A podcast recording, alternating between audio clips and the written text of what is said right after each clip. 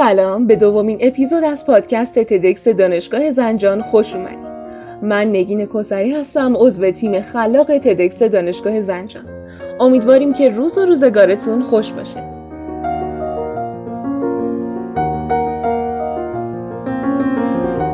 خب توی اپیزود قبلی پادکست با هم یکی از پربیننده ترین تتاک ها رو بررسی کردیم. تتاک خانم امیلی اسپاهانی اسمیت رو.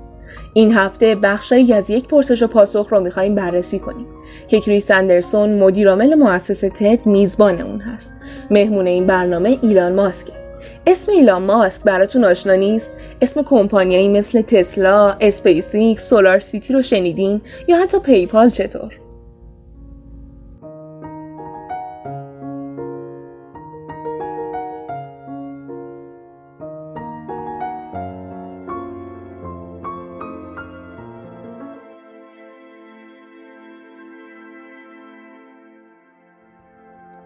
ایلان ماسک مالک شرکت تسلاست شرکتی که سازنده های برقی و قطعات ترنهای برقیه.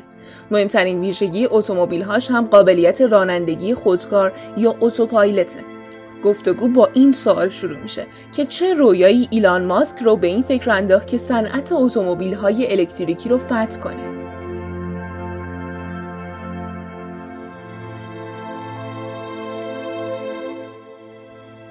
ایلان ماسک با آینده نگری خاص خودش به این سوال جواب میده. میگه وقتی دانشجو بوده به این فکر می‌کرده که چه مشکلاتی به احتمال زیاد آینده بشر رو تحت تاثیر قرار میده. مسئله انرژی پایدار و حمل و نقل پایدار یکی از این جواباست. حتی اگه فرض کنیم تولید گاز کربن دی اکسید برای طبیعت مضر نباشه هم باز یه روزی سوختهای فسیلی تموم میشن. کریس اندرسون اینجا سوالی رو مطرح می‌کنه. که چطور ممکن انرژی برقی که از سوخت فسیلی به دست میاد کمک کننده باشه. ایلان توضیح میده که راندمان انرژی برق تولیدی نسبت به سوخت فسیلی دو برابره. به همین دلیل حتی اگه انرژی برق از سوخت فسیلی ساخته بشه باز برامون به صرفه تره. البته در ادامه گفتگو حرف از کمپانی سولار سیتی به. شرکتی که به شما صفحات خورشیدی رو میفروشه یا اجاره میده. از انرژی خورشیدی برق تولید کنید و برای شارژ ماشین یا تامین برق منزل و شرکتتون ازش استفاده کنید. اجاره بها و یا هزینه خرید در هر صورت از قبض برق ماهانه شما کمتره. در نتیجه در طولانی مدت کاملا به صرف است.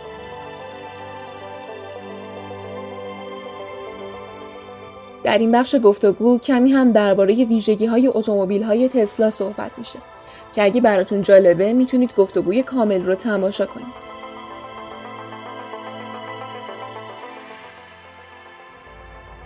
خودروهای شرکت تسلا به صورت انبوه تولید نمیشن. قیمت نسبتا گرونی هم دارن.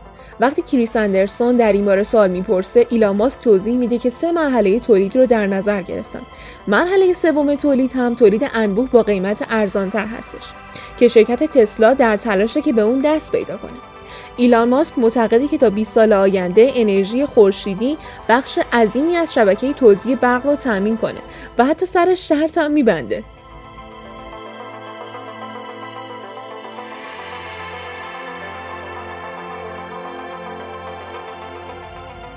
ماسک بعد از انصراف از دانشگاه به همراه یه شریک PayPal رو راه اندازی کرد.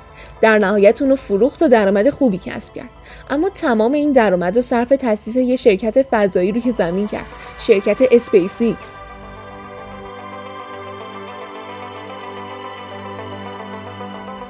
آقای ماسک در پاسخ به اینکه چرا همچین تصمیمی گرفته اول اشاره می‌کنه که یک بار تقریبا شکست خورده و در شرف ورشکستگی بوده.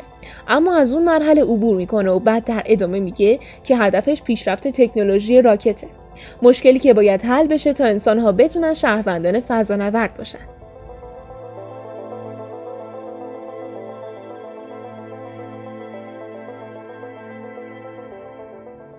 ایشون معتقده که در آینده بشر فضانورد می‌تونه ستاره ها رو کاوش کنه و روی سیاره های مختلف زندگی کنه که در مقایسه با آینده محدود به زمین خیلی هیجان انگیزه.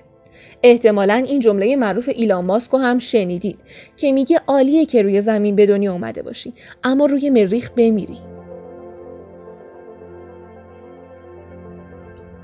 آقای اندرسون می‌پرسه که چطور هزینه ساخت راکت تا 75 درصد کم کرده. کاری که ناسا سالهاست در تلاش تا انجام بده. ایلان ماسک میگه در زمینه های مختلف اختراعات زیادی انجام گرفته. در تکنولوژی فریم ها، موتورها، الکترونیک و عملیات پرتاب. اشاره جالبی هم به این موضوع داره که این اختراعات ثبت نمیشن چون ثبت کردنشون خطرناکتر از ثبت نشدنشونه. ایلان معتقده رقبای اصلی همون دولتان. بنابراین حق اختراع زیر سواله.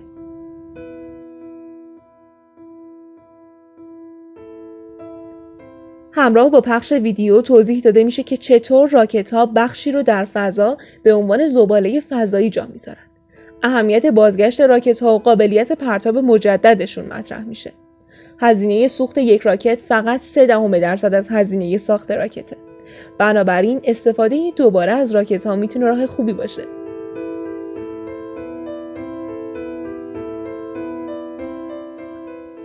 سوال جالبی که ایلان ماسک قبلا از کریس اندرسون پرسیده اینجا بیان میشه. برای درک این مسئله هم کمکمون می‌کنه. اگه بعد از هر سفر کشتی ها رو بسوزونیم، سفرهای دریایی چقدر محبوب خواهند بود؟ ایلان ماسک هدفش رو چند سیاره‌ای کردن زندگی انسان می‌دونه. چیزی که با عنوان راکت های قابل استفاده مجدد در اسپیس آزمایش میشه. می‌تونید ویدیوی یکی از آزمایش ها رو توی همین گفتگو ببینید.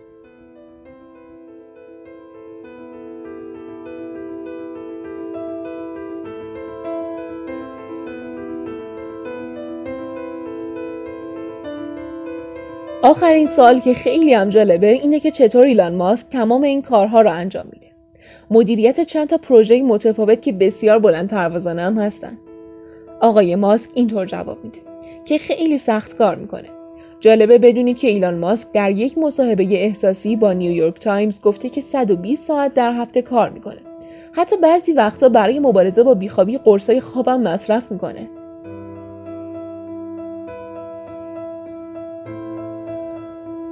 ایشون میگه که یک ساختار خوب برای فکر کردن داره. عموما وقتی می‌خوایم کاری انجام بدیم کار مردم رو با اندکی تغییر کپی می‌کنیم. اما شیوه فیزیک راه بهتریه. یعنی پیدا کردن راه کشف چیزهای جدید که متضاد حس عمومیه.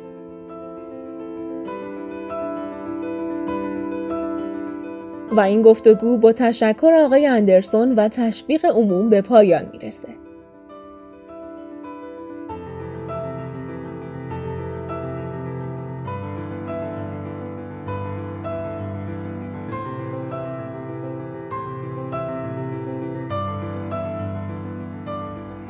ایلان ماسک شخصیتی برجسته در دنیای علم و تکنولوژی محسوب میشه. ایلان شخصیتیه که داره با قدم های کوچیک ولی پیوسته و بدون توقف به ممکن کردن ناممکن ها دست پیدا می‌کنه. به نظر شما داشتن رویاهای بزرگ برای تغییر خودمون یا حتی دنیا کافیه؟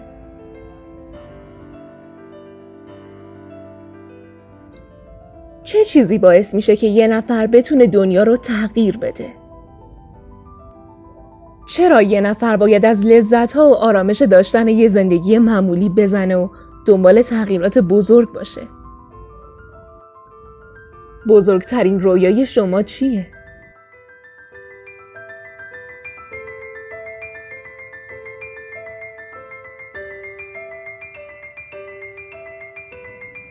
تا حالا شده که به این سوالات فکر کنید؟ ما مشتاق شنیدن نظرات شما عزیزان هستیم. لطفا اگه علاقه مندین صدای خودتون رو حتما برامون بفرستین.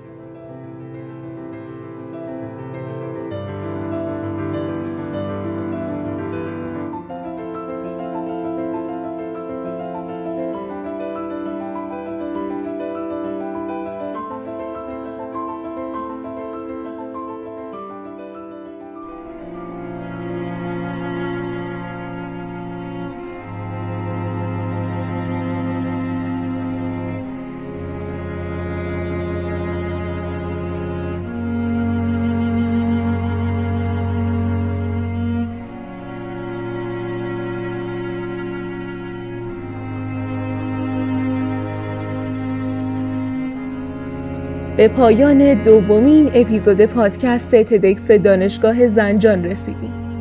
خیلی خوشحالم که تونستم توی این اپیزود میزبان شما باشم. ازتون ممنونم که ما رو تا اینجا همراهی کردید. خداحافظی کار من نیست. کار تو هم نیست.